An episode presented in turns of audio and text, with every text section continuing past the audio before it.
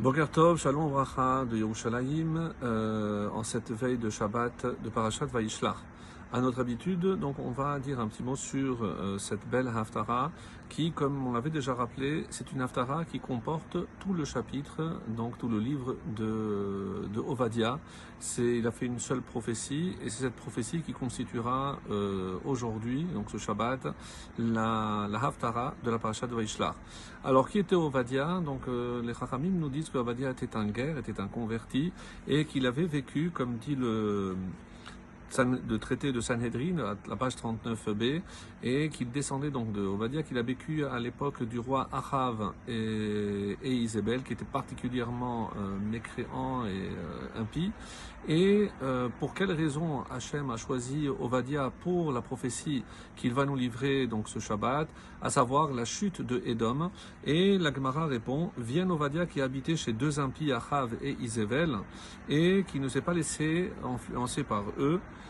et qu'il reçoive sa récompense. Comment? En prophétisant justement au sujet de Esav, qui lui a habité chez deux justes, Yitzhak et Rivka, et qui n'a pas suivi leur enseignement. Donc c'est pour cette raison que Ovadia va être choisi. Sachez que alors que euh, ces deux rois avaient décidé de tuer et d'exterminer tous les prophètes, et eh ben tous les sages plutôt, donc qu'est-ce qu'il a fait Ovadia? Il a caché dans une grotte et il les a nourris. Et euh, ça fait allusion à la Haftara que nous avons lu aussi dans la paracha de Vayera, Elisha va faire un miracle avec une veuve. Cette veuve n'était autre que la veuve du prophète Ovadia. La question que on va se poser aujourd'hui, on va essayer d'y répondre, c'est pour quelle raison donc euh, la Haftara que nous allons choisir, bien entendu, euh, le lien, je pense qu'il est plus qu'évident avec euh, Edom, mais pourquoi donc euh, choisir ce texte précisément par rapport à notre Haftara où on va voir la rencontre entre Yaakov et Esav? Et euh, c'est dans le Bereshit Rabbah, donc un midrash qui nous dit, il y a deux sources différentes qui nous disent Rav Pinchas a enseigné au nom de Rav Shmuel il a été transmis de génération en génération que Esav ne tombera que par l'intermédiaire des descendants des enfants de Rachel. Et dans un autre contexte, dans le, notre Midrash, il y a le coup de cette fois-ci, on retrouve ce même enseignement au nom de Rav Shmuel.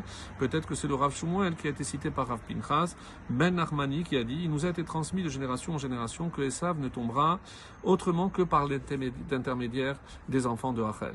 On est, à juste titre, on est en position de se poser cette question assez étonnante. Pourquoi? Quel a été, on va dire, le mérite des enfants de Rachel? Et plus particulièrement, comme expliquera d'ailleurs le Maharal, que c'est euh, par rapport à aux enfants de Yosef. Pourquoi Yosef? Qu'est-ce que Yosef a de plus? Rappelez-vous aussi également dans la paracha, à quel moment euh, Yaakov décide-t-il de quitter son beau-père? C'est au moment où Yosef est né. Rachid nous explique, Sitno shel Esav. C'est la force qui est capable de s'opposer à Esav. Donc pourquoi? Quelle était la qualité extraordinaire de Yosef qui fait que de génération en génération, c'est cette qualité qui fera qu'on pourra faire tomber Esav?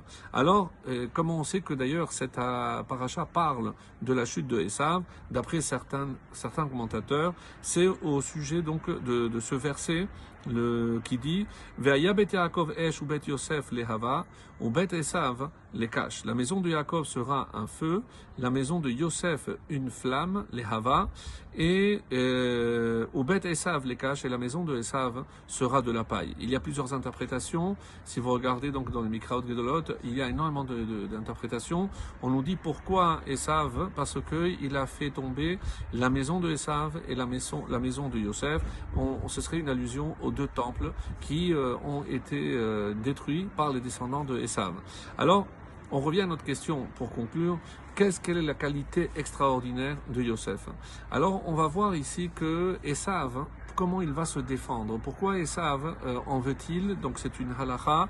On sait qu'il déteste euh, son frère Esav. C'est comme ça que c'est rapporté. Alors pour quelle raison donc on apprend de Yosef Et qu'est-ce qui, comment il va se défendre? Esav Regardez, euh, mon seul frère Yaakov, il m'a trompé deux fois. Une fois, il a pris carrément ma place et une fois, il a profité de ma faiblesse du moment pour m'extorquer le droit d'aînesse. Donc, euh, qu'est-ce que vous voulez? Euh, Je lui en veux pour tout ce qu'il m'a fait. Alors Yosef viendra, il dit, mais alors regarde, on sait très bien que lorsque les, Yosef a été vendu, a été jeté dans un puits, a été vraiment humilié par ses frères. Et comment Yosef a rendu ça à ses frères? Eh bien ça, c'est la réponse de Rav Mordechai Miller, une réponse extraordinaire. Il dit, regardez la grandeur de Yosef, comment il a rendu tout le mal que les frères lui ont fait, eh ben, en bien il a su transformer, rendre le mal par le bien. Et quelle est la qualité? Comment on peut euh, atteindre ce niveau?